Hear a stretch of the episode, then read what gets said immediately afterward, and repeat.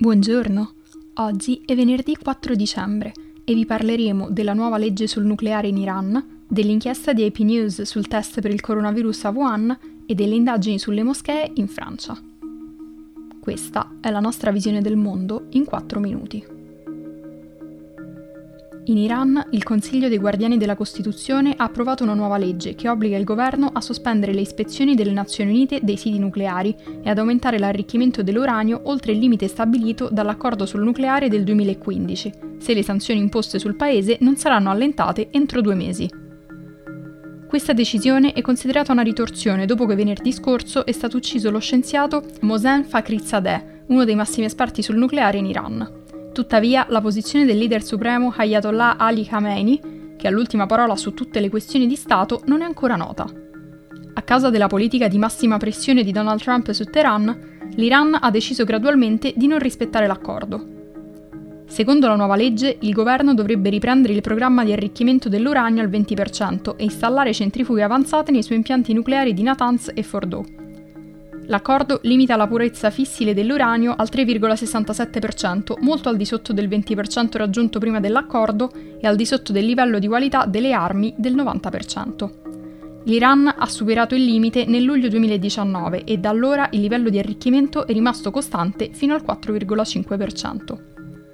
Regno Unito, Francia e Germania, tutte parti dell'accordo del 2015, avevano già esortato l'Iran a cambiare direzione senza successo.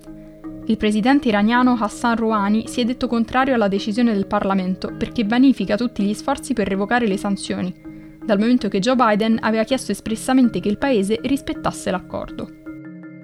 Parlando invece di coronavirus, un'inchiesta di AP News sulla prima ondata Wuhan ha dimostrato che i leader cinesi hanno avvertito la popolazione in ritardo sulla diffusione della pandemia e hanno nascosto delle informazioni all'Organizzazione Mondiale della Sanità. In questo modo il virus è riuscito a diffondersi indisturbato, infettando più di 64 milioni di persone e uccidendone quasi un milione e mezzo.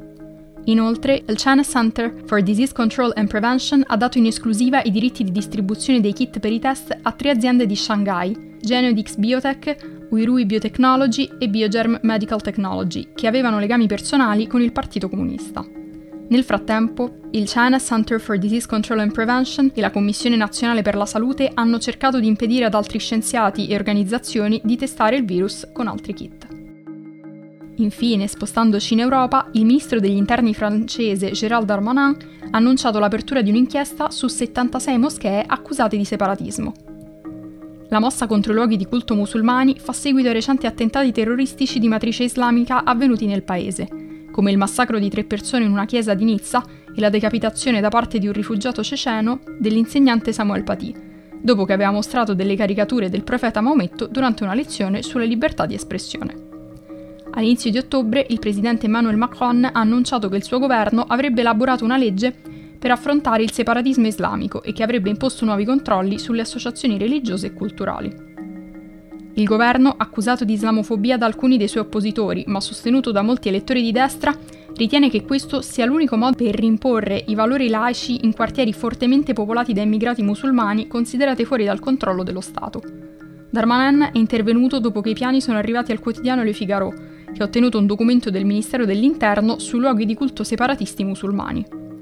Secondo il documento, le 76 moschee comprendono 18 obiettivi prioritari, di cui 8 nella zona di Parigi, Tre di queste si trovano nel Dipartimento Saint-Saint-Denis a nord della capitale. Due sono rimaste aperte, nonostante la chiusura ufficiale, mentre la terza è considerata un rischio per la sicurezza nazionale.